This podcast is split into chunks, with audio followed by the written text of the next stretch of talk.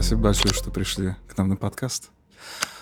У меня вопрос, я всегда начинаю издалека, но по сути темы. Как вы считаете, что в каком возрасте у ребенка должна быть...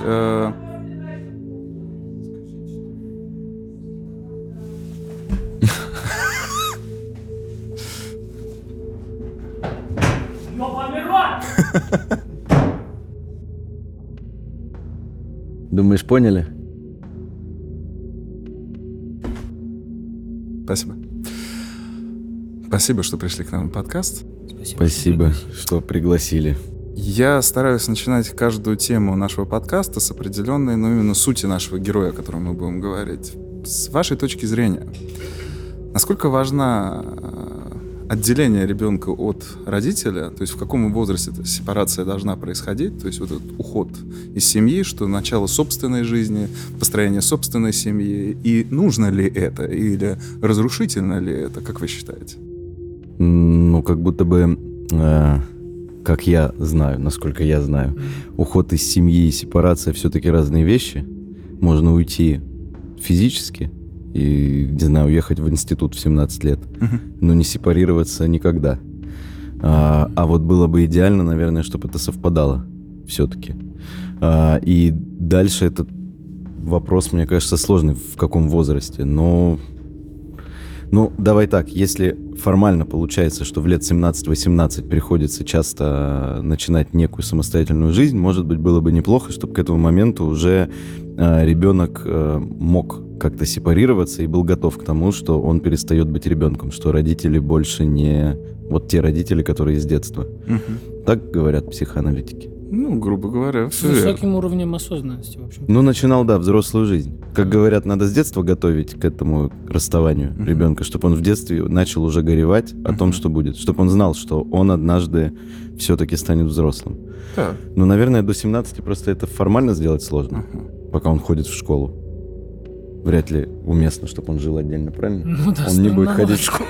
Либо это не выбирается. Да. Ну, в моем случае я уехал в 17 лет в другой город.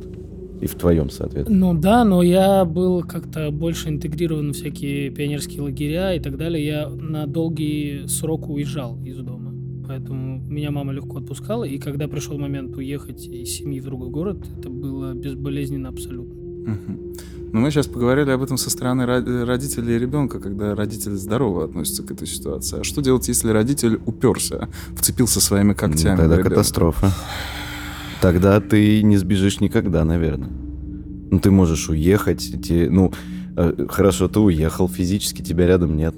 Ну и что, родителям это мешает тебе звонить в день 16 раз, лезть в твою жизнь?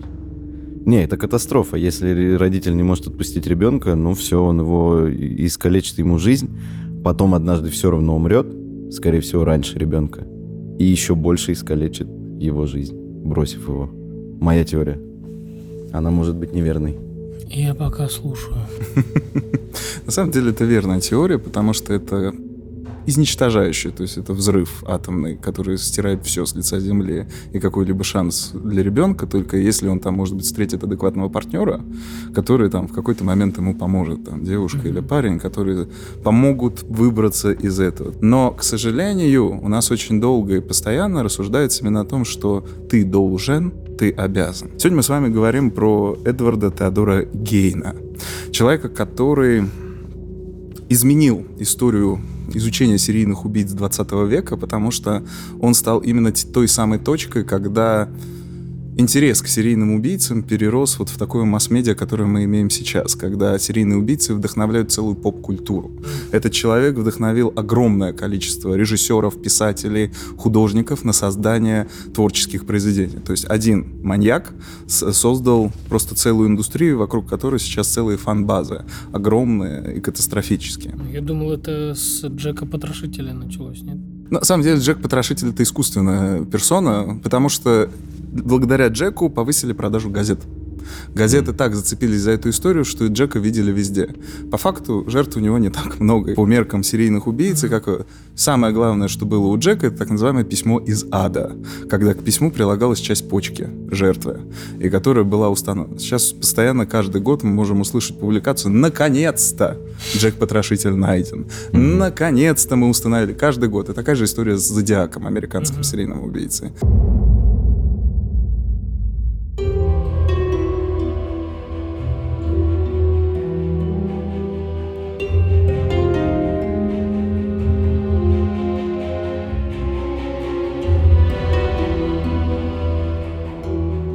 Но наш сегодняшний персонаж, он не тайный. Он у нас появился на свет 27 августа 1906 года в Америке, в Висконсине. Там он появляется... Ну, сначала мы поговорим про семью. Семья достаточно специфическая. Мама иммигрантка из Германии. Встречает своего супруга. Достаточно... Много идет рассуждений на тему того, что как они могли сойтись, потому что она жесткая лютеранка, агрессивная, религиозная. Лютеране вообще отличаются таким отрицанием секса, отрицанием какой-либо плотской связи, контакта, блуд — это плохо, любая вульгарность, то есть даже оголенная щиколотка ноги — это пошлость и разврат, и это нужно изнемогать. Муж достаточно хлипкий, вялый, он совершенно не эмоциональный. Почему она его выбирает, является до сих пор загадкой. Я просто, почему это сейчас подчеркиваю, будет очень много смешных и курьезных элементов. Может, полюбила. Любовь же слепа. Даже у лютеран. Так, сразу как... Ну нет, нет, это просто семейство. Это они в юности, это наш Эд. Это мать? Да. Сколько ей, прошу прощения, лет? Странная фотография. Пока что они юные, это молодой брак, то есть здесь ей где-то 16 лет. Они же тогда выходили все-таки еще в юности, тогда много законодательств еще не было, пересмотрено у ранних браков. Да как же интересно жили-то все. Почему? Да много ужасных вещей было узаконено просто. Ну, на самом деле, борьбу с педофилией начали только в конце 19 века. Была публикация в журнале статистики о продаже детей в Великобритании, когда там к семьям приходили и покупали их за 5-3 фунта. Это, грубо говоря, на это можно было купить 15 углей, чтобы топить собственный дом. Они изначально перебираются в Америке и начинают заниматься торговлей в лавке. Торгуют мясом, фруктами, овощами. Жена Агасты Гейн, она всеми силами его подталкивает и мотивирует: занимайся работой, занимайся бизнесом, занимайся построением. Вот у моих двоюродных братьев все получается, давай-ка и ты зарабатывай, мой дорогой. И в этот момент уже начинает... Да, одним словом. В этот момент уже начинается самый тяжелый и серьезный конфликт между ними, в плане того, что она ощущает, что он совершенно не мотивируется, ему этим не хочется заниматься. Он только начинает больше пить, те деньги, которые он зарабатывает в лавке, он половину спускает в кабаке, и это ее дико раздражает. И в какой-то момент ей приходит идея, что дети — это спасение. Но так как она лютеранка, половая связь для нее была просто отвратительна. То есть то, как описывают историки и вот биографы, там постоянно идет рассуждение о том, что она просто преодолевала себя, чтобы заняться с ним сексом и забеременеть от него. Первый раз она забеременела, и появляется старший брат Эда, Генри. Она была дико недовольна этим вопросом в связи с тем, что это был мальчик, потому что она сказала: еще один развратник, еще один грешник на этой земле. Она хотела очень... В те времена это была реальность, к сожалению, в ее случае. Да, в отношении мужчины сейчас можно так. Почему? Ну, как будто никто не предъявляет, если ты говоришь мужик, козел. Мы боремся? Наша борьба? Еще поборемся, Дим. Эти качели качнутся в другую сторону. Их бизнес постепенно развивается, но Агаста приходит к выводу, что работать, держать лавочку в городе — это очень плохо. Потому что город полон блуда, город полон разврата. И надо... Уезжают в эко-поселение, правильно? Примерно что-то так. Но до пока этого... все она решает, заметил. Даже ребенка завести — это просто ее решение. Правильно я говорю? Она разрешила заняться ему сексом с ней. Ну, там тяжело. Из книг которых выводов краеведов, посвященных ведению именно бизнеса и их лавки, есть очень интересная заметка. В 1909 году там написано, что он владелец лавки, а она помощник. Нет, просто чтобы мы понимали, как развивались их отношения, какое было у нее отношение. На самом деле, это она покупала эту лавку. По законам тех лет бизнесом должен владеть был мужчина, как и землю должен был покупать мужчина. Но уже в 1911 году мы видим, что его понизили, и он стал просто курьером. То есть в этой ситуации... Помощница. Да, помощница доставлять продукты и просто расставлять баночки, мясо и так далее. Это на самом деле очень характерная черта, потому что этой документации мы можем доверять на 100%, потому что это показывает, как ее отношение стагнировало, как она все меньше и меньше его уважала, а он все больше и больше спивался. Потому что в конечном итоге мы будем наблюдать то, что между ними будет просто дети, и она отдельно, а он где-то там в креслице попивает. Потухает. Да, потухает. В конечном итоге Агаста решается на еще одно разрешение полового акта, потому что она все еще не теряет надежду завести дочь. И на свет появляется Эд Гейн. Человек, о котором мы сегодня говорим, вот этот молодой человек, который перед нами, вот этот юный человек. Как может происходить ощущение у женщины, которая 2 раза рожает мальчиков, и подчеркивает и понимает, что это грешники, они будут изменять, они будут блудить, они будут просто распространять по миру скверну и совершать самые ужасные вещи. Конечно же, она вдаривается в религиозный бред, в религиозные идеи, так как она лютеранка, это очень жесткая модель представления, как надо воспитывать детей. Она объявляет, что они переезжают на ферму. Они покупают целую отдельную ферму. Сначала им там не нравится, потому что она была слишком близко к городу, и потом они перебираются в тот самый городок Плейнфилд, который прославил именно Эда, и он получил имя Плейнфилдский упырь. Хорош. Это та самая история, знаете, когда... Это был маленький городок, всего лишь населением 3000 человек. И когда этот город получил известность не за счет того, что там родилась Элвис Пресли, Мэрилин Монро, а там родился Плейнфилдский упырь. И вдруг весь штат и вся Америка узнала о существовании этого богом забытого городишки, в котором... и это просто для людей было травматически. Но пока что до этого ничего не происходит. Мать всеми силами не разрешает мальчикам общаться с детьми, с окружением. Они постоянно должны находиться дома. Если они посещают школу, то они должны моментально быстро вернуться домой и вообще ни с кем не контактировать, ни с кем не играть, ни с кем не общаться и прочее. Особенно с девочками. Потому что девочки — это рассадник греха. И девочки? Да, получается, все. Чужие девочки — рассадник греха. А мальчики — грешники. Грешники. Как будто и выхода нет. Из чего? Ну, это, конечно, кошмар. Есть очень интересный момент, это вот уже из описания допроса самого Гейна, когда его поймали, что он помнит, что в 7 лет мама отправила его купить хлеба в немецкой лавке. Дала ему деньги, но он по какой-то причине их потерял по пути. Он это четко подчеркивает. Мы можем доверять этим словам, потому что он уже в то время был на терапии нейролептиков, и он осознавал все, что происходило в его жизни до этого момента.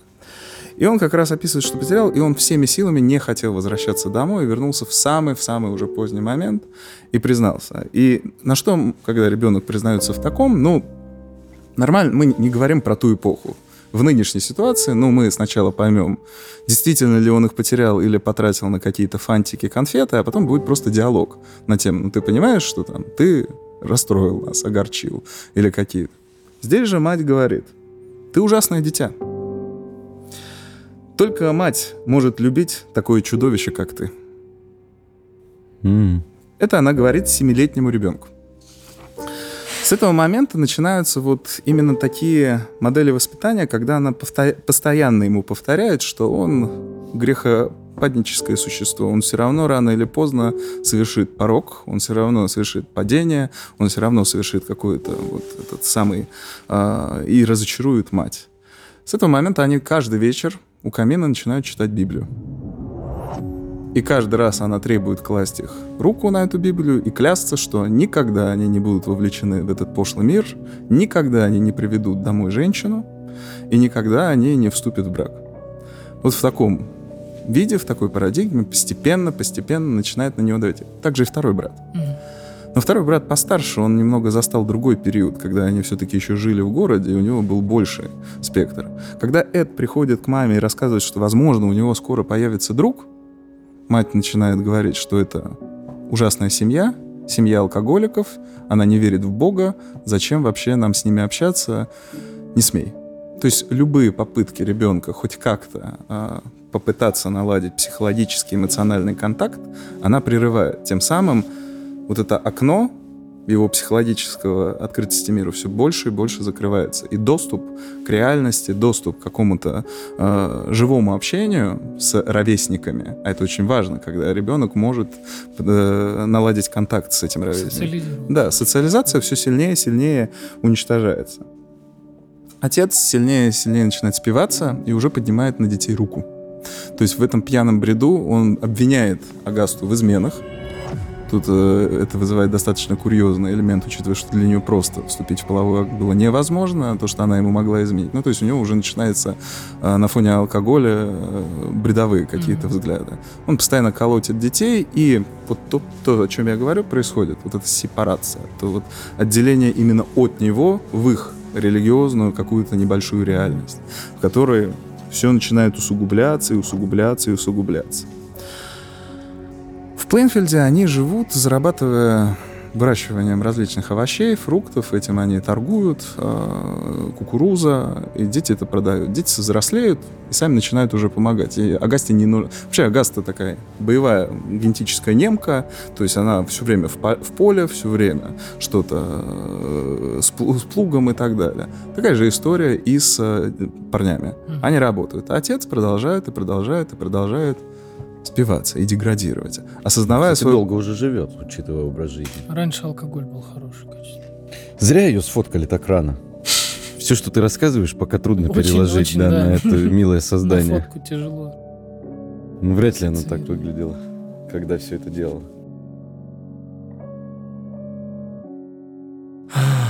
А какие взаимоотношения у них были между собой? Она его, там, мужа обвиняла в чем-то, нет? Нет? Она говорила, что ты ничтожество. Она повторяла ему, что ты некомпетентен, ты должен... Вот мои братья, вон успешные владельцы лавками, уже открывают там вторую. А ты все продолжаешь висеть на моей шее. А он, естественно, с горя пил, да? Да, он все... Это, на самом деле, классический пример, когда женщина доминирует, а мужчина пассивный. То есть у них не происходит, и, опять-таки, это для детей важный пример. Когда дети смотрят на такой пример, у них форма, когда должен быть отец не должен, родители не должны быть кто-то на доминирующем. То есть должна быть сторона положительная, эмоциональная, которая будет развивать тактильный контакт, объятия, тепло. Вторая система координат, которая будет преподноситься там мораль, нравственность, позиции. Тут мы имеем только морально-нравственную агрессию со стороны матери и дикую пассивность, пример как мужественности, нулевой. В плане, то есть он не видит, то есть пример отца, он не видит пример человека, который может как-то постоять за себя. И поэтому у детей определенный склад и взгляд формируется, что такое мужчина, какой мужчина. Ну, конечно, они вокруг ничего не видят, кроме вот этого всего. Отец у нас умирает в возрасте 66 лет. Это какой год? Это 1940-й. Важен момент в том, что в этот момент также начинается одна из самых страшных и ужасных войн в истории человечества, Вторая мировая. Мать говорит, что это из-за него, из-за мальчика. Вообще, в целом, это из-за мальчика, только другого. В целом она... Тоже другой немец. Да. В этот момент... Эд сам уходит в мир фантазии, потому что все больше и больше в прессе пишут об ужасах Второй мировой, начинают рассуждать про лагеря.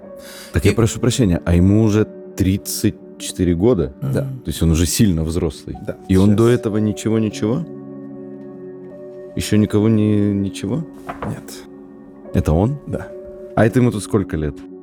Это ему уже за 40. За 40. Ну вот, а смотри, а вот в этот момент, когда вот ты говоришь, отец умирает, война начинается, ему уже 34, он еще ничего не творит? Он так долго держится? Я сейчас объясню. Там, это очень на самом деле важно. Почему я и говорю про отделение, поэтому я и задал вам вначале вопрос. Он все больше и больше уходить начинает в мир фантазии. Их с братом не берут в армию, потому что Генри уже слишком стар, ему за 50.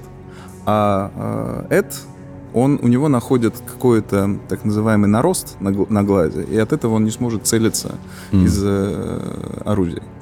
И поэтому они оба не служат. Когда умирает отец, это становится для семьи большим облегчением, потому что больше не надо выслушивать его претензии ко всему, что они являются источником его проблем, что они разрушили его жизнь, мечты, амбиции и прочее. Его великая американская мечта рассыпалась с ними в крах. А живут они также все вместе? Они все живут вот на этой плейнфилдской... Этому за 50 он также не женат, ничего не делает, живет на этой ферме.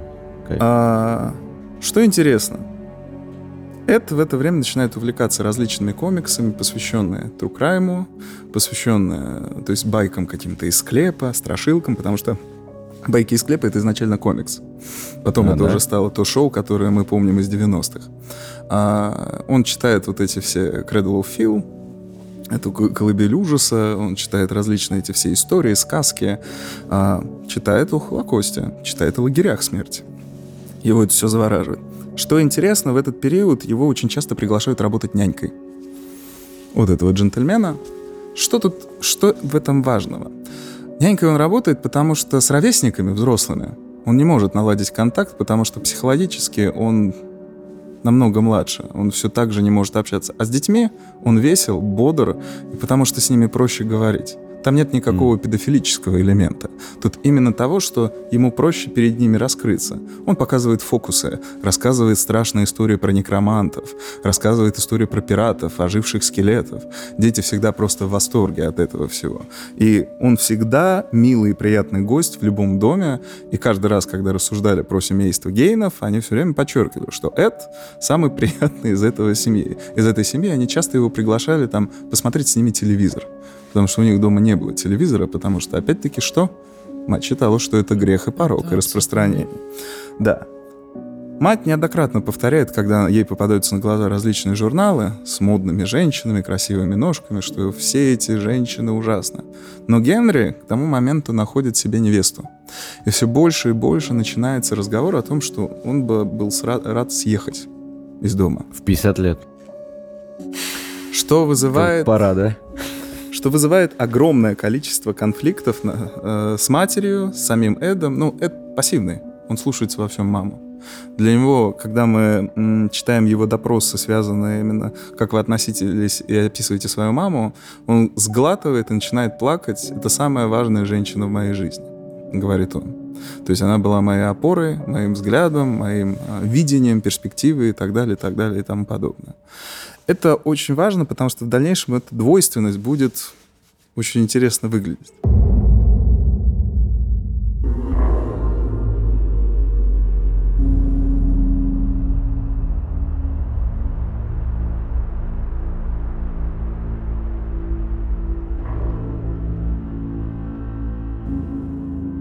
Это очень странная история. Она происходит 16 мая 1944 года. Они с братом решают сжечь поле, сухую траву старую, чтобы начать делать посевы. И по какой-то причине Эд прибегает в полицейский участок и сообщает, что он потерял брата. С его братом что-то случилось.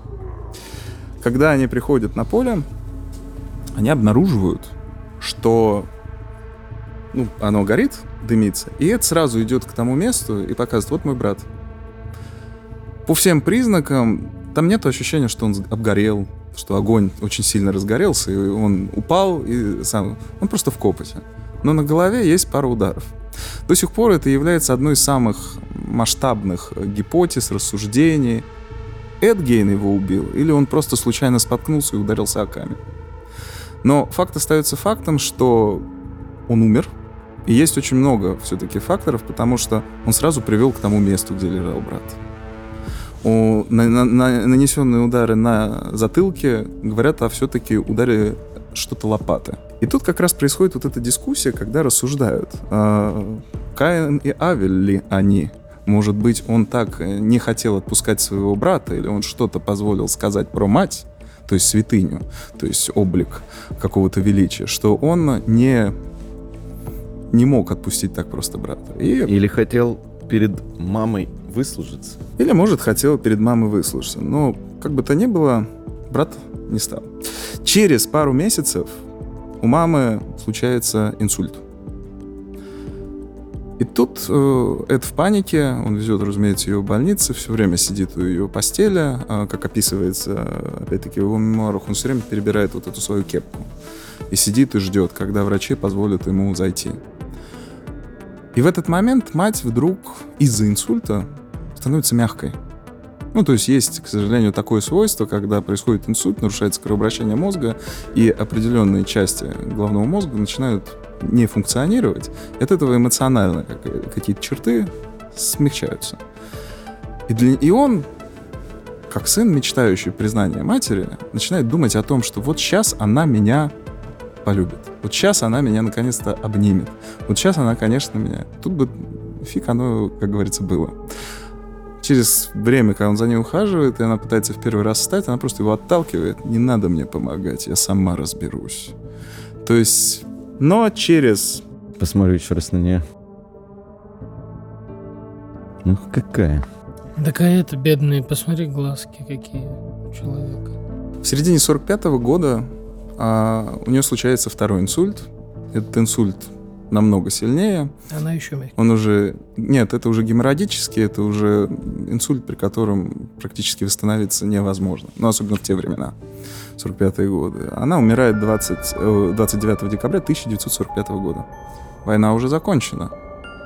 Мир весь ликует и празднует новую эпоху. Для Америки открываются так называемые вот это Америка Great Again, 50-е годы, индустриализация.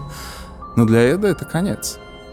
У Эда исчез главный человек в его жизни. Человек, который создал все опоры, все связи, все конгломерации, все ступени, которые отвечали за его личность, которые говорили, как надо жить.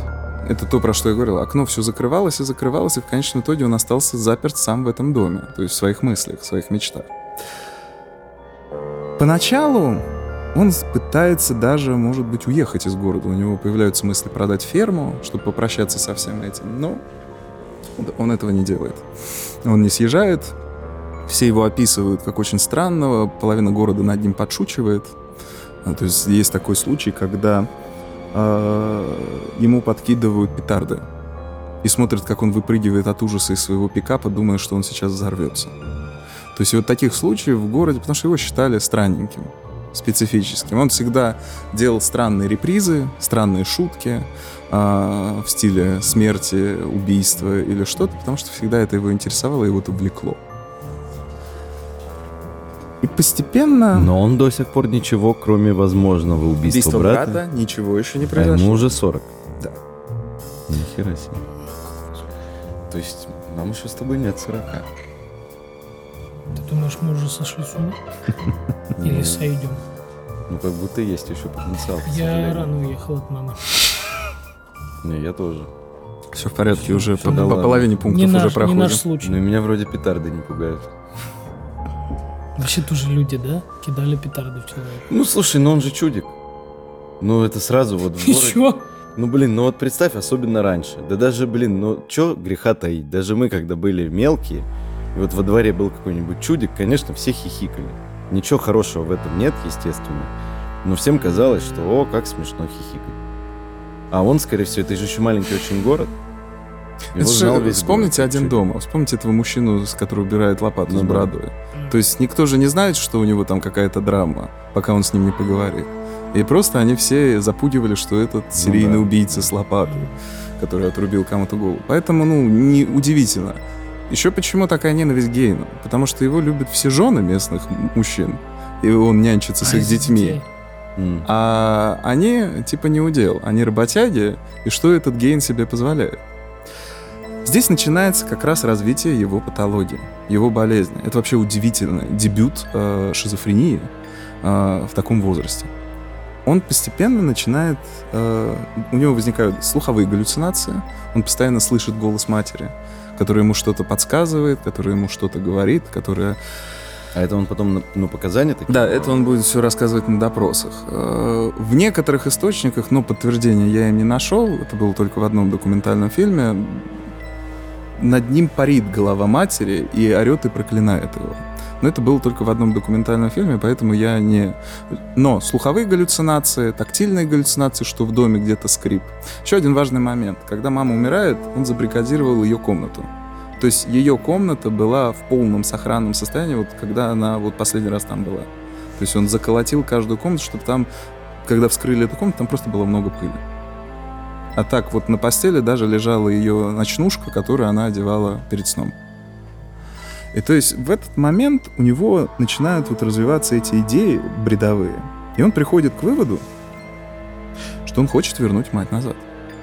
Он даже идет на кладбище и разговаривает с ней. Вот откуда уходит, правильно? Сейчас идут на кладбище и разговаривать, пока не выглядит зловеще. Если не знать, по какому поводу мы собрались. Сейчас будет собирать. Это приходит к выводу, что он должен... хоть как-то вернуть свою мать, и воскресить он ее может только воссоздавая. Он начинает приходить на кладбище и откапывать могилы. Оттуда он извлекает черепа, отрезает грудь, отрезает кожу с живота, влагалище, части бедренной кости, и вот вынимает оттуда. Забирает не всегда все. Это он использует в своем доме. Черепа как супницы или чашки для кофе, бедренные кости как ножку для стола. Стремясь сохранить качество, свежесть вагины, как он говорил на допросе, он покрывает их золотой краской и помещает в рамочку. И постепенно начинает создавать свой костюм. Если... Давайте так, это все очень отвратительно, но он пока не убит. Он ничего не делает.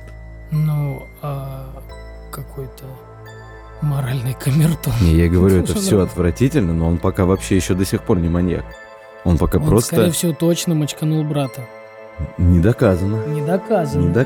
И пока он ужасные, отвратительные вещи делает, но никого не убивает. Просто откапывает. Молодцом тоже назвать нельзя. Молодцом не назовешь. Нет, я просто к тому, что... или я зря вообще так переживаю, что разве... Эти наклонности все не раньше должны проявляться, ему уже за 40. В этом и уникальность случая Эда Гейна, что дебют ровно произошел, как умирает мама.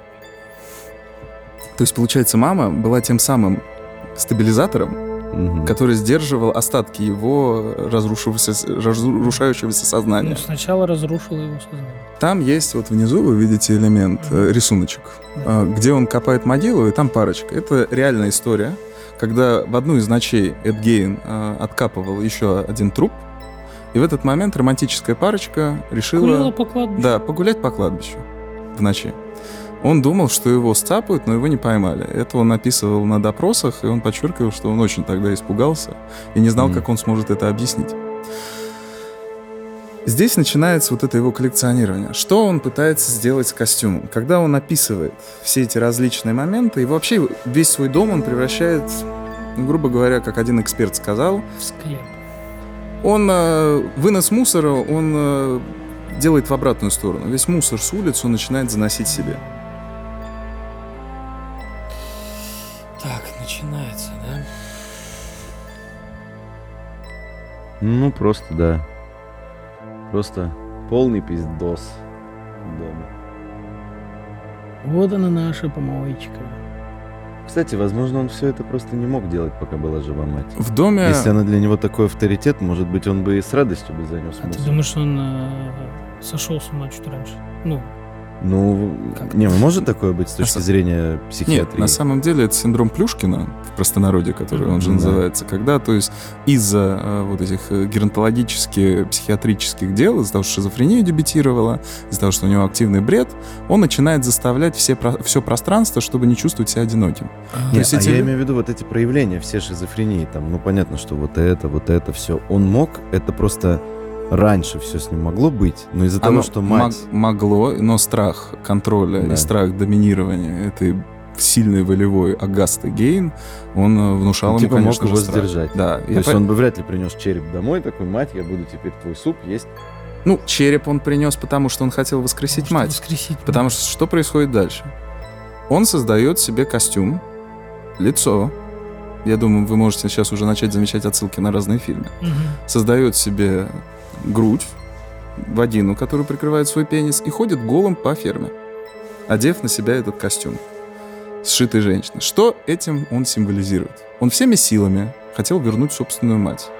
И в таком ощущении он создавал симуляцию того, что мама снова дома, того, что мама снова рядом с ним, что она перемещается где-то тут. И таким образом он в своем больном уме, а это уже больной психический ум, то есть там нету ничего нормального, там нет никакого момента адекватности, у него нету критики к собственному состоянию, там идет полный уже распад. И в этой ситуации он считает, что таким образом он ее воскрешает. На самом деле у нас в реальной практике, российской реалии, мы можем столкнуться с примерно таким же молодым человеком, Анатолием Москвиным. Может быть, вы его слышали, из Нижнего Новгорода, который откапывал девочек и делал из них кукол, потому что он очень хотел дочь.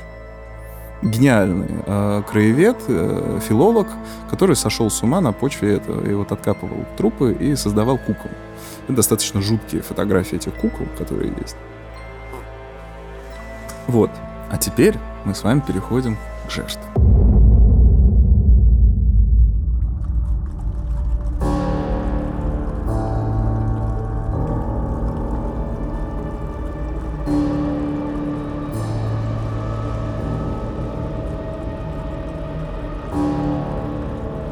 Первая жертва — Мэри Хоган.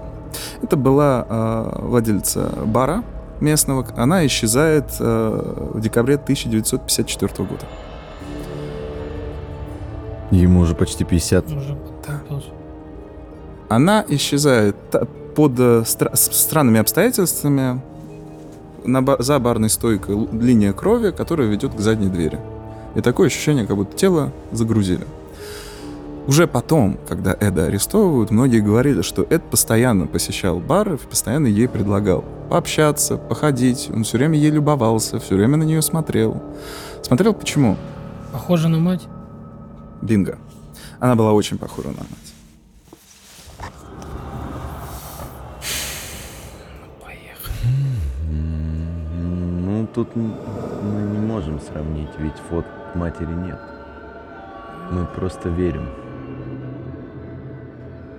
Мать-то у нас 15 лет, 16 лет сфоткана. В одном из разговоров с мужчинами в баре, когда они обсуждают, куда же пропала Мэри, Гейн говорит: так она у меня дома, на кухне. Все воспринимают это как... прикол. Да, ну типа дурачок местный сказал что-то, ну не будем обращать на это внимание. Но по факту он не шутил.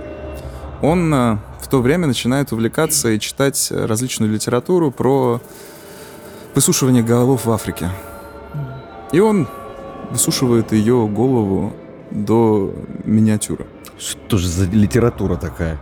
Увлекаться литературой про высушивание голов в Африке. В литературе, видите, тоже кроется зло.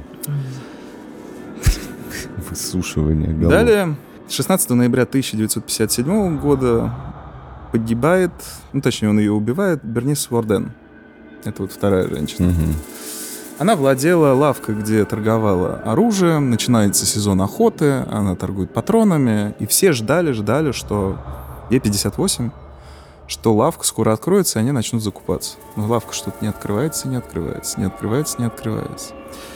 Гейн убивает ее между 8 и 9 часами утра и увозит к себе на ферму. Долгое время все пытаются понять лавку, затем приезжает ее сын и пытается, найти ключ, войти в лавку. В это время к Эду подъезжают ребята, у которых не заглохла машина, и они просят Эда помочь. В этот момент Эд, это описывает очевидцы, он выходит с окровавленными руками и говорит: сейчас я разделываю оленя. Он моет руки и помогает им завести машину. К вечеру сын проходит, но Эд совершает роковую ошибку. Он оставляет чек со своей подписью, что он купил патроны. И уже давным-давно сын знал о том, что странный Эд странно на нее смотрит и постоянно предлагает ей пройтись по лесу, прогуляться, сходить на свидание, потому что тоже похоже на мать. Полиция отправляется к Эду. Когда они подъезжают, Эд нигде не прячется. Он сидит в своем подвальчике и пока не знает, что за ним приехали. И они входят в летнюю кухню. Ну, давай. Так, ну что ж. То есть, когда он сказал, что он разделывал оленя, он поступил с ней ровно так. Что интересно, он не участвовал в охоте, и он очень боялся крови. И он это все время повторял.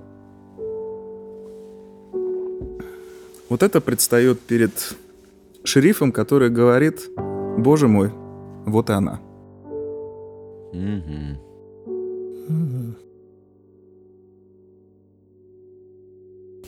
То есть это все в этот же день происходит? Да. К вечеру. Вот что начинают обнаруживать в его доме. В его доме обнаружат огромное количество банки со жвачкой, банки с сосками, пояс из сосков женских. Дом, который построил, правильно? Ну, практически, можно и так сказать. И в его доме подобных явлений находят тот самый костюм из человеческой кожи. Притом, когда его разбирают, он был сшит очень агрессивно. И в дальнейшем психиатры будут отмечать это, что Эд одновременно любил свою мать и ненавидел. И поэтому вот то, как он сшивал, потому что по всем моментам он достаточно хорошо и работал, и шил, там, мыл посуду, ухаживал за всеми. Но тут он прям кривые такие швы, очень рваные порезы и так далее. Как будто он просто пытался слепить из того, что было. То есть с какой-то агрессией, с какой-то эмоцией. И это очень долго разбирается различными психиатрами и экспертами. Эда ловят, он находится в достаточно тяжелом психическом состоянии. У него шизофрения, он бредит, он совершенно не может поддерживать зрительного контакта, он все время куда-то смотрит в разные стороны. Когда его доставляют в полицейский участок, один из правоохранителей, не выдержав, начинает бить его головой о стену. Его, конечно же, оттаскивают и всеми силами пытаются остановить и не дать ему делать, и, не дать ему уничтожить единственного свидетеля всего, что происходило в этом доме, и понять, кто такой Эд Гейн, кто это такой. В этот момент в богом забытый Плейнфилд сбегаются все журналисты штата. И каждый зевака, каждый из горожан начинает рассказывать свою историю Эда Гейна. Именно от этого настолько много мифов и различных шуток, и различных интерпретаций того, что он делал, как он поступал, что он хотел. И вообще все сразу, как обычно у нас говорят, мы все сразу знали. Мы же все понимали, что вот так оно и будет. Что так оно... Да, его нельзя назвать серийным убийцей. Он убил двоих, или есть еще гипотеза с братом, тогда это все укладывается. Потому что серийный убийца — это 3 жертвы, начиная. Но когда мы говорим про подобную жестокость и про подобный уровень желания воссоздания, то есть убийство, создание вот этого костюма, возвращение собственной матери. Вообще на допросах он ведет себя очень странно. Для человека, который... вот как его, кстати, опознали, он оставил отпечаток своего пальца в лавке. В оружейной? Да.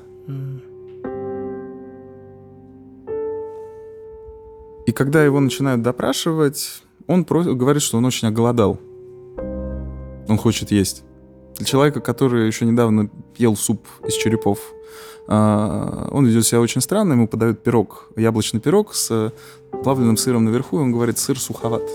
Не очень мне это нравится, не очень вкусно. И этим он очень сильно поражает полицейских, потому что они совершенно не могут понять, как вообще такая реакция может быть у человека, который жил вот в этом. Это еще раз подчеркивает, что такое шизофрения. Это схизис, то есть это расщепление. Это не раздвоение личности. Это расщепление личностных процессов. Эмоциональных, структурных, бытовых и каких-то. И вот, то есть на этом уровне его дом для него казался чем-то цельным, чем-то единым. Той моделью, той реальности, в которой он существовал, бредовой реальности, больной реальности, которую он пытался воссоздать. Он пытался вернуть мать, он хотел ее вернуть, но при этом он ее и ненавидел. И поэтому, то есть, вот эти крики в его голове, оскорбления в его голове, как она его унижала и притесняла, это достаточно четкое отражение его вот этого дискомфорта. Божественная фигура, но бог, которого он при этом не хочет чувствовать, не хочет видеть и не хочет любить.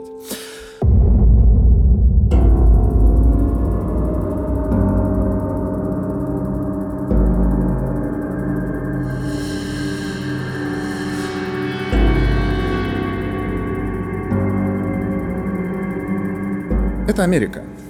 Без юмора в то время никак не обходилось. И, конечно же, местные люди выдавали различные шутки, которую я парочку вам сейчас зачитаю. Почему постоянно нужно держать дом Эда Гейна в тепле? Чтобы не мерзла мать. Нет. Чтобы у мебели не было мурашек. Смешно, кстати. Но объективно. Ну, шутка смешная. Ситуация страшная. Почему девушка Эда Гейна перестала с ним встречаться? Перестала быть похожей на мать. У меня все в одну сторону. Он оказался слишком убийственным парнем. Это попроще. И последнее. Почему никто не играл в карты с Эдом Гейном? Потому что все жертвы уже раздеты. А, тогда на раздевание. Да, непонятно. Может достать удачную руку. Блять. Рабочий юмор, как видите, он очень черный, очень жестокий, но вот таким юмором был переполнен весь Плейнфилд и весь штат в тот момент. Потому что для Америки 50-х, война только закончилась, все вроде стабилизируется, это был шок. До этого таких прецедентов в США был сказочный Холмс, который типа построил эту гостиницу, где убивал людей, ну хотя это очень красивая сказка. Подождите, Говард, это не Говард Холмс? Говард Холмс, да. Это неправда была? Ну, там, по факту, он убил нескольких людей, но не в тех объемах, как это показано. Он действительно убил пару своих жен, отравив, чтобы получить по ним страховку. Но, по факту, это достаточно выдуманная история про этот дом, просто красивая сказка, базирующаяся на его исповеди в тюрьме. Но такого представить никто не мог. Дом, переполненный трупами, останками, что кто-то... Опять-таки, мы рассуждали, вот, то есть, очень правильно говорил о том, что он еще никого не убил, да, делает ужасные вещи, но никого. Но для людей, учитывая, что религия тогда еще все-таки играла в 3 раза большую роль, чем сейчас, для них, что кто-то осквернил их родственников, а уже будем объективны, понять, где чей сосок и где чья берцовая кость, очень сложно в таких обстоятельствах. И поэтому это все усугубило обстановку. То есть вот таким... Это предстает на всех допросах, когда он ездит на следственные места.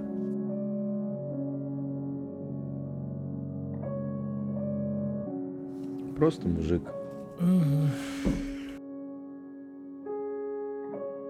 Это когда он попадает в психиатрическую больницу. Диагноз? Да, экспертизу, которую проводили психиатры. В рамках этого допроса ее проводят в декабре 1957 года. Эд очень четко аргументирует, почему он так поступил с этими женщинами, утверждая, что они вообще-то греховные, они очень плохо себя вели, и вообще весь этот город прогнил, и он относится ко мне плохо, не возвращает мне долги, я сдаю в аренду им землю, они мне не платят за это. То есть у него начинаются уже такие, это классические для людей с различными расстройствами личной патологии, самооправдания, поиск, то есть какой-то рациональной точки зрения, на основании чего я мог совершить такой ад. Я мог совершить такие патологические элементы, патологические действия.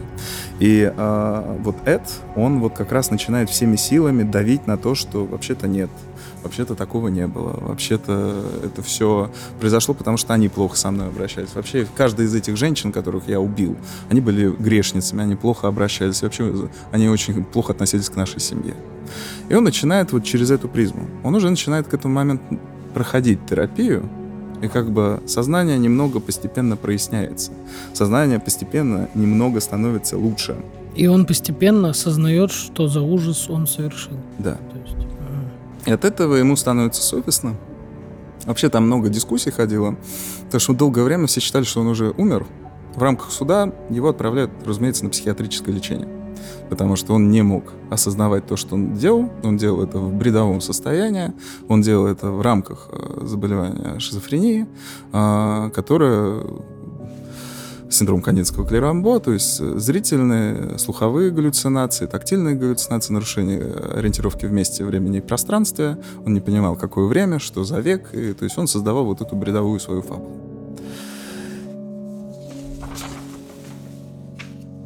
Тут как раз происходит то, что люди настолько были не готовы к тому, что в их маленьком городке что-то случилось подобное, что какой-то мастак заявляет, что сейчас, когда суд закончится, мы превратим его дом в музей. Музей ужасов. Как вы думаете, как поступают местные граждане? Сжигают. Совершенно верно. Они уничтожают всякое упоминание и доказательство существования этого человека. До сих пор это место, где находился этот дом, является меккой для многих поклонников True Crime. Там все сейчас заросло деревьями, но до сих пор там остаются остатки фундамента этого самого дома. И местные сжигают его. Когда Эда Гейна спрашивают журналисты в тюрьме, как вы относитесь к тому, что ваш дом сгорел, он сгорел. Говорит, ну сгорел. То есть в этот момент, когда он уже оказался под контролем врачей, когда он уже оказался под контролем медицинского персонала, он успокоился, как будто выдохнул. Но персонал медицинский подчеркивал, что он до конца своих дней боялся медсестер. Он очень все время вдалеке держался от женщин. Ему было комфортнее, когда к нему подходит мужчина-врач. То есть вот эта фобия, вот этот страх женщин, который глубоко внушила ему мать, перед судом он уже предстает таким оправившимся, чуть-чуть пополневшим, потому что лечение проведено. Он на государственных, как говорится, харчах существует и ощущает себя все лучше и лучше и лучше. Психиатры признали, что он может осознавать, что он совершил. Это ему 68, да? А все это время он где был? Психиатрическая лечебница. В 57 году его арестовали? Да. Об этом бы не вспомнили, если бы пресса не заинтересовалась, а жив ли еще Эд. И они обратились в психиатрическую больницу, и ему сказали, да, жив, можем вам его показать. Его сфотографировали, и вся общественность сказала, какого черта его не судят. Вот. И он предстает. А как это, прошу прощения, я что-то запутался, но вот смотрите, его же признали на момент совершения преступления невменяемым. И тот факт, что его вылечили, как отменяет действие? Его не вылечили, его привели в состояние ремиссии. Ну, типа, да. Грубо говоря, у нас ровно такое же законодательство в этом плане. Если на момент следственных экспериментов, следствия, там, судебные психиатры дают заключение, что человек невменяем, и он не понимал, что он делал, его отправляют на принудительное лечение в специализированную психиатрическую клинику особого режима. Угу. Там его лечат, купируют. И как только достигает состояние ремиссии, и комиссия этой больницы приходит к выводу, что он может осознавать, он может предстать перед судом. Но это вот может... это выглядит? Да, это выглядит так. А почему тогда говорят многие, что... Даже в фильмах показано, что давайте будем давить на невменяемость. Типа так мы избежим наказания. Получается, ты не избегаешь наказания. Нет, ты не избегаешь наказания, ты просто будешь находиться в психиатрической больнице. Но как только тебе станет лучше, тебя... Как только комиссия сочтет. Нужно, напоминаю, что это еще 50-е стандарты, тогда комиссия психиатрии была куда жестче. Тогда там комиссия зачастую состояла из 6, а бывало и из 10 врачей. Которые, и если хоть один скажет «нет», то его не признавали. Это достаточно тяжелый период для той психиатрии, но доказательность базы тогда была. А у каждого психиатра могло быть свое мнение. Он проживает благополучную, спокойную жизнь в психиатрической больнице и уходит из жизни 26 июля 1984 года. Его в итоге не успевают осудить? Это его последняя фотография. А это его надгробный камень, второй надгробный камень, потому что первый украли, а этот, как уже видно, разворовывают на сувениры. Этот феномен нам еще предстоит обсудить с тобой в курилке. Почему люди фанатеют от этого? То есть давай так, если бы я оказался в каком-то подобном месте, ну оно бы меня, наверное, внутренне как-то бы волновало. Я бы подумал, что да, здесь что-то произошло страшное, но прийти и взять кусочек его надгробного камня И ведь не обязательно совершенно, что эти люди, которые это делают, хоть какими-то обладают наклонностями, да? Просто фанаты. Важный еще момент. До того, как дом спалили, в Америке есть это так называемое законодательство, чтобы поддержать жертв, семьи жертв, имущество преступника продают. Угу. Пикап, одежду Гейна, одежду матери, кровати продали на аукционе. То есть есть люди, которые до сих пор обладают пикапом.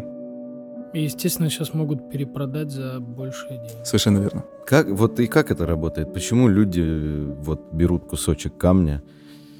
Что они в это вкладывают? Ведь когда ты от чего-то фанатеешь, это же чаще всего... грубо говоря, да, дает позитивную эмоцию. Просто от чего-то положительного отталкиваться. От кого мы фанатеем? То есть представим какую-нибудь там актрису, какого-нибудь актера или режиссера. Мы... через него, через его призму восприятия или его призму актерского мастерства или призму там, художественного таланта этого автора или писателя, или, кого угодно. Мы пропускаем это через себя, и мы соглашаемся с ним. Ментально, интеллектуально, философски или еще как-то. Или нам мир этот приятен, там, как у Рериха. То есть эти яркие облака. И то есть через это мы начинаем испытывать какое-то там чувство эмпатии, чувство комфорта, дофаминчика немного. Там. Это же все позитивная энергия. Позитивная энергия. Мы смотрим, как человек играет в футбол, и такие, вау, мне очень нравится. Вот. И получаем разрядку, получаем от этого... тут мы что получаем? Не мы. Люди, которые совершают подобное, в их мире и в их центре координат формируется, что он им жалок.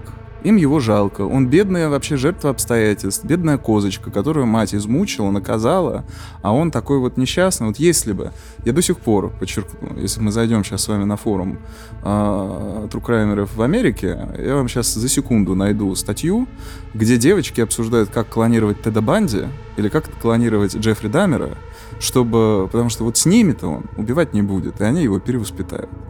То есть до сих пор существует половина убежденных девочек в этом, потому что они на этом расстоянии, за решеткой, за временем, за состоянием, создают иллюзию образа. Это как в отношениях. Мы в первую очередь, когда встречаемся с партнером, мы создаем иллюзию этого партнера. А потом уже начинаем с ним, когда у нас только розовые очки еще перед глазами. А потом розовые очки снимаются или рушатся, и мы начинаем замечать, носки разбрасывают, стульчак не опускают, волосы везде ее и так далее. И то есть в этом моменте происходит именно то, что у них происходит романтизация этого. Они выстраивают какие-то корни. Дальше не будем упускать элементы того, что люди хотят заработать. Мне кажется, что это больше играет. Нет? И это тоже. Но мы должны учитывать каждое. Они же могут заработать только на том, что есть такие люди, как мы обсудили в начале. Да, на них же, да. Я могу как корыстный человек отломать камешек, но чтобы его кому-то продать, все равно нужны эти персонажи, которые такие, ого, как... Я напоминаю, что, например, у Джонни Деппа есть картина Джона Уэйна Гейси.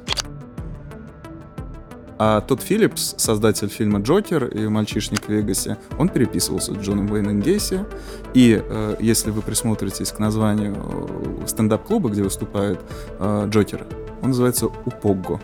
А Пого так звали того, в кого гримировался Джон Уэйн Гейси.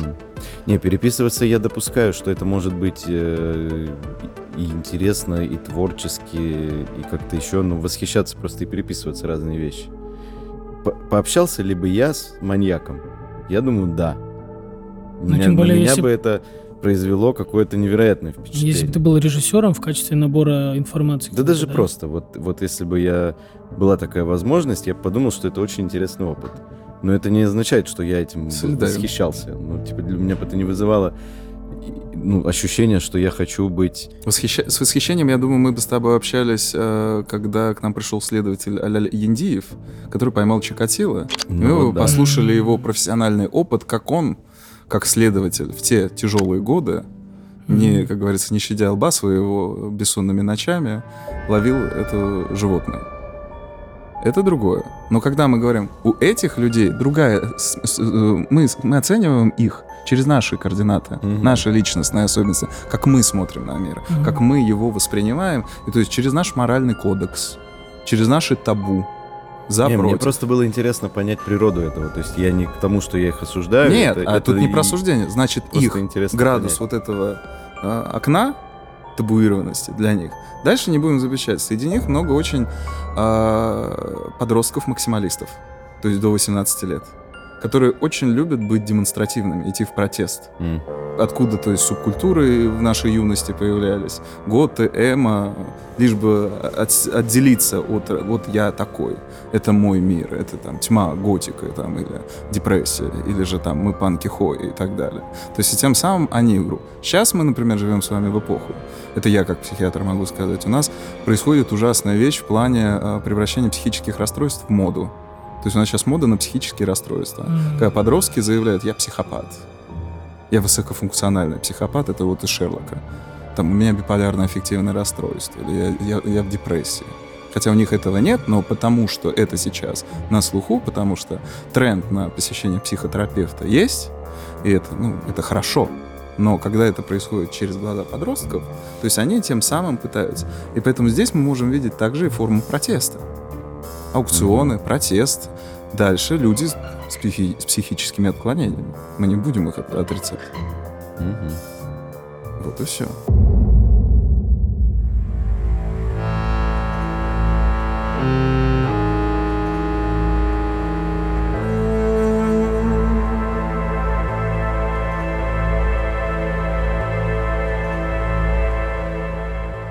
Сейчас я хочу поговорить про явление поп-культуры. Как я вам сказал, что Эд Гейн, он не просто так является одним из самых пугающих, вдохновляющих серийных убийц.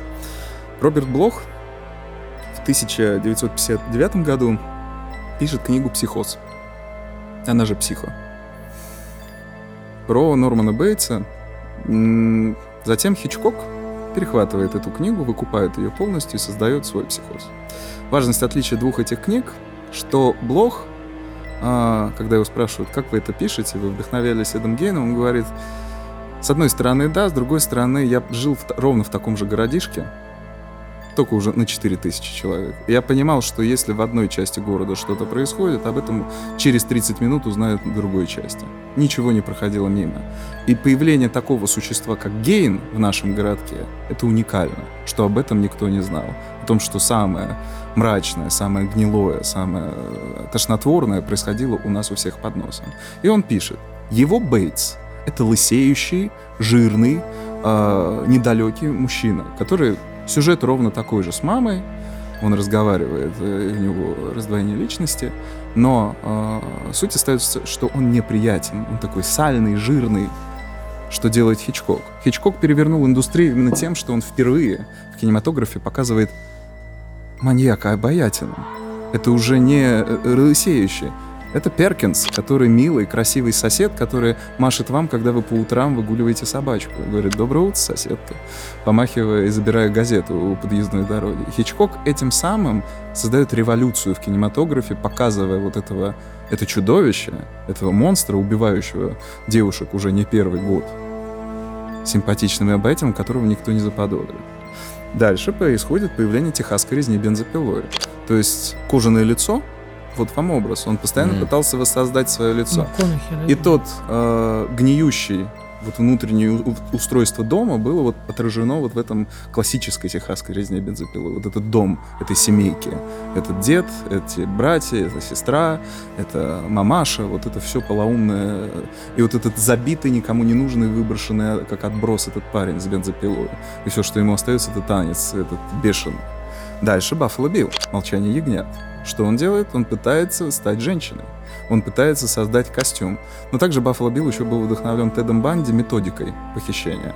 Если вы помните, Баффало Билл похищал своих жертв, говоря, что у него гипс. Мол, девушка, помогите мне занести тяжелую коробку в машину.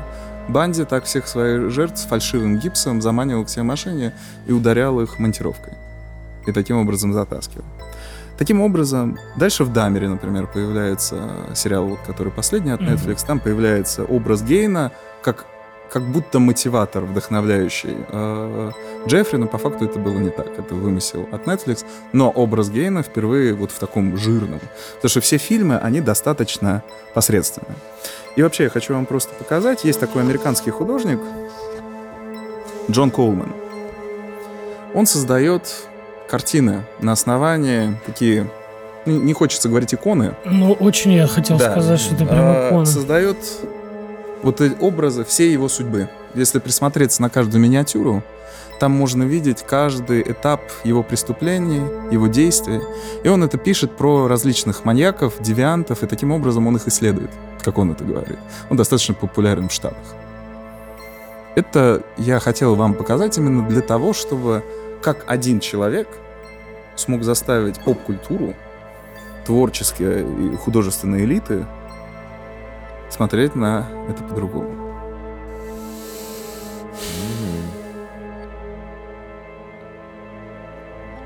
Ну, дом, который построил Джек, там тоже, по-моему, ремень из сосков. Там есть момент, да. Нет, там ремень из сосков и кошелек из сосок. Это как раз вот именно элемент. Ну, я чуть-чуть поражен, что при этом он с точки зрения масштабов наделанного крайне незначимый, по идее, преступник. Он не тот серийный страшный убийца, как который мы, то есть 200, там, 100, 400. Да, он раскапывал. Раскопал он достаточно огромное количество, в конечном итоге он просто уже не мог сказать, где он копал. Потому что он ездил по кладбищам всей округи и в других городах.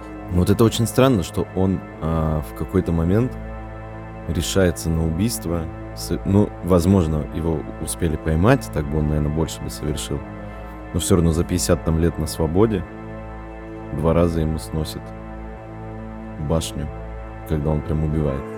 Это именно то, с чего я как раз и начал. Это та сепарация, которая пошла немного не по плану. Та ситуация, когда вместо того, чтобы человек развивался полноценно, он всю жизнь был не под крылом, не под юбкой, а в когтях. Цепких, жестких когтях матери, которая превратила его не в человека, а в подобие иллюзии. То есть у него были какие-то интересы. Да, он любил читать различную крамолу. Да, он любил читать различные страшилки. Но при этом у него собственного «я» целостного-то такого-то и не было. Он любил, ну, то есть, как, копаться в поле. Он любил какую-то столярку. Мог там пострелять по уткам. И то не всегда попадал.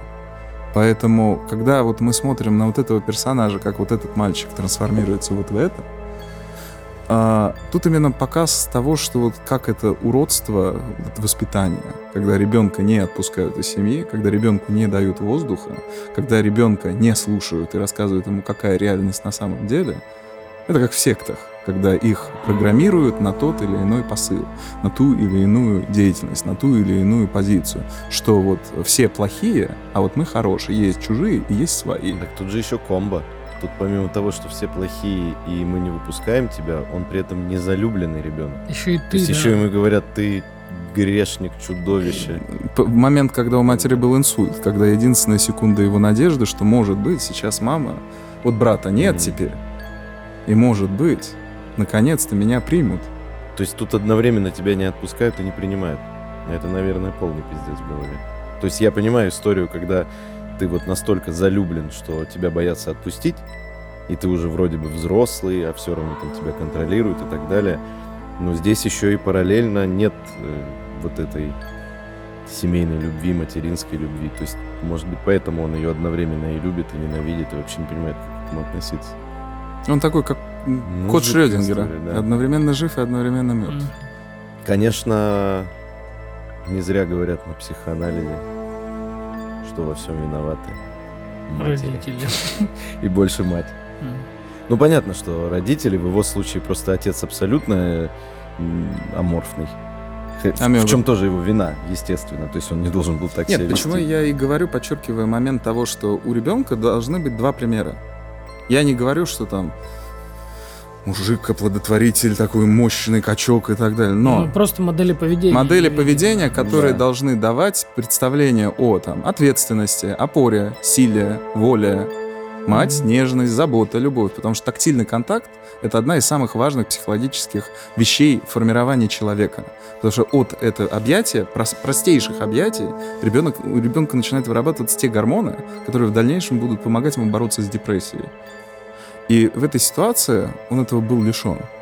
кстати, достаточно частое явление, когда затяжные депрессии, нелеченные, которые не игнорируются человеком или не замечаются, приводят в дальнейшем к каким-то шизоидным явлениям, шизофрениям. Потому что, вот, например, очень часто мы можем такое наблюдать при пострадовых депрессиях. Когда женщины игнорируют и приходят к выводу, что на самом деле они просто ненавидят своего ребенка, и они плохие матери. Это очень частое явление. А все почему? Потому что как бы плацента отделяется, и то, что раньше контролировало гормональную структуру организма, резко уходит, а организм не перестроился после родов. И нет ничего зазорного попросить психотерапевта, психиатра выписать антидепрессант и обратиться вообще за помощью. А формируется иллюзия, что я плохая мать. И это продолжается. И тут мы на самом деле видим, как вообще рожался ребенок, какая там любовь. Угу. Ты выходишь на этот свет, потому что я отдалась в этот раз. И еще раз отдалась. Вообще хотела дочь, но получила сына. Но хотя не то сына, не... тут даже сложно сказать. Диковина зверушка. Какие у вас вообще ощущения при взгляде на этого человека? Я не знаю, почему, но мне жалко. Ну, насколько он виноват, что родился в такой семье? Не насколько. Ну, то, что, конечно, он сделал ужасные вещи. Но при этом, будучи больным, вот как очень сложно осуждать человека, когда он это делает не потому, что вот он такой сел, задумал, нашел в этом выгоду какую-то для себя, пошел там и совершил преступление. А потому явно что не осознаю. Да, не осознавал вообще, не отдавал себе отчет о том, что происходит. Это не отменяет трагедии, то есть этим жертвам и их родственникам это вряд ли поможет. Но вот а как его за это... Ну, я не знаю, винить. Вот что-то у него в голове щелкнуло, и он решил, иду убивать. Вот.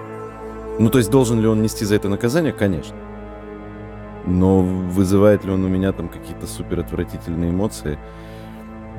Не знаю, больше мать. Потому что, ну, она-то, наверное, могла бы понять, что она делает. Может, тоже не могла понять, что она делает. Но мы не знаем ее историю. Ну, да. Может быть, там тоже... Согласен. Нет, она полностью, то есть из всех данных, которые мы имеем, она полностью продолжала философию отца. То есть вот отец был таким тоталитарным, и она была полностью убеждена, что модель видения отца, который воспитывал двух сыновей и дочь, идеальна. Но это еще раз доказывает, что, возможно, не всем людям надо рожать и продолжать свой род. Вот она же, им ребенок не нужен был ни для чего. То есть не было такого, что у них любовь, счастье, мы хотим ребенка, это нет, продолжение семьи. Зачем они начали?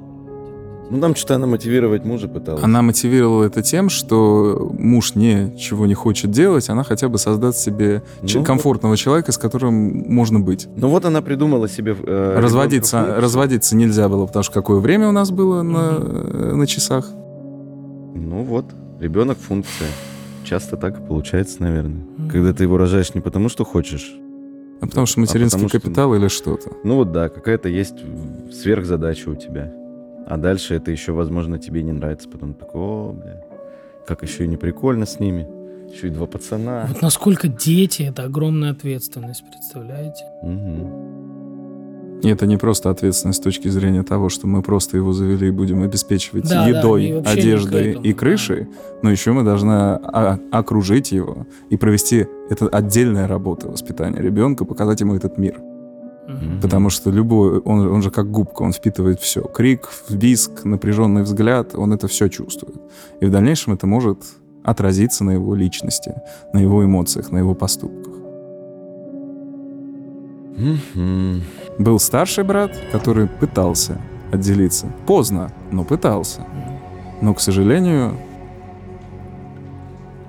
или лопата, или камень по голове решили за него. Сам сгорел в поле. И, кстати, жёг поле. Это очень тяжело, наверное, сжечь человека. Поле. Мы с братом. Ну, мне кажется, мы все занимались поджиганием травы в детстве на полях. Да, но я прям под башню. Я помню, когда мы подожгли так, что огонь практически к дому подошел и тушили всем, что было. Это ужасно опасно сейчас, вообще не надо. Ну, это детство. При этом я в абсолютном восторге от этой картины. А мне вообще это какой-то, знаешь, алтарь, мне это не нравится. Я не могу от этой мысли отделаться. Что это икона. да? Или что? Ну, не то, что иконы, но как будто, знаешь, вот это сумасшествие, которое в его голове, как будто эта картина очень его передает. Как будто в ней столько всякого хаоса и ужаса. Ну, конечно. Как будто ты чуть-чуть начинаешь представлять, что в голове у этого человека происходит. Вот этим она мне нравится. А, знаешь, чем она похожа? Она облачками, как будто телеграммки в комиксах. Это вот каждый аспект в его голове как будто. Каждый элемент его осколков сознания. Да, сознания. Ну, давай закончим тем, что ты скажешь, это нормально, что мне это нравится? Ну, или мне стоит позвонить тебе? Как ты относишься к Босху? Ну да, кстати, очень похоже. На самом деле, когда мы разговариваем про искусство, мы лишь видим те элементы. Это хорошо написанная работа. То есть здесь она, это не халтура, это неплохо сделано. Да, но я же просто знаю, то есть когда мы смотрим просто хорошо написанную работу, мы можем смысл ее сами себе выдумать. Почему я в конце... Я как будто знаю ее. Смотри, почему я в конце решил показать вам эту работу, именно потому что мы все с вами обсудили, мы все с вами прошли, и просто глядя на нее, мы сразу эту видим историю от начала до конца. Но Босх писал вымышленных иногда зверей, и так далее. Я не спорю, но он писал в рамках своей эпохи представления. Ну да, но когда ты знаешь, это... Нет, поэтому я как раз и говорю. Тогда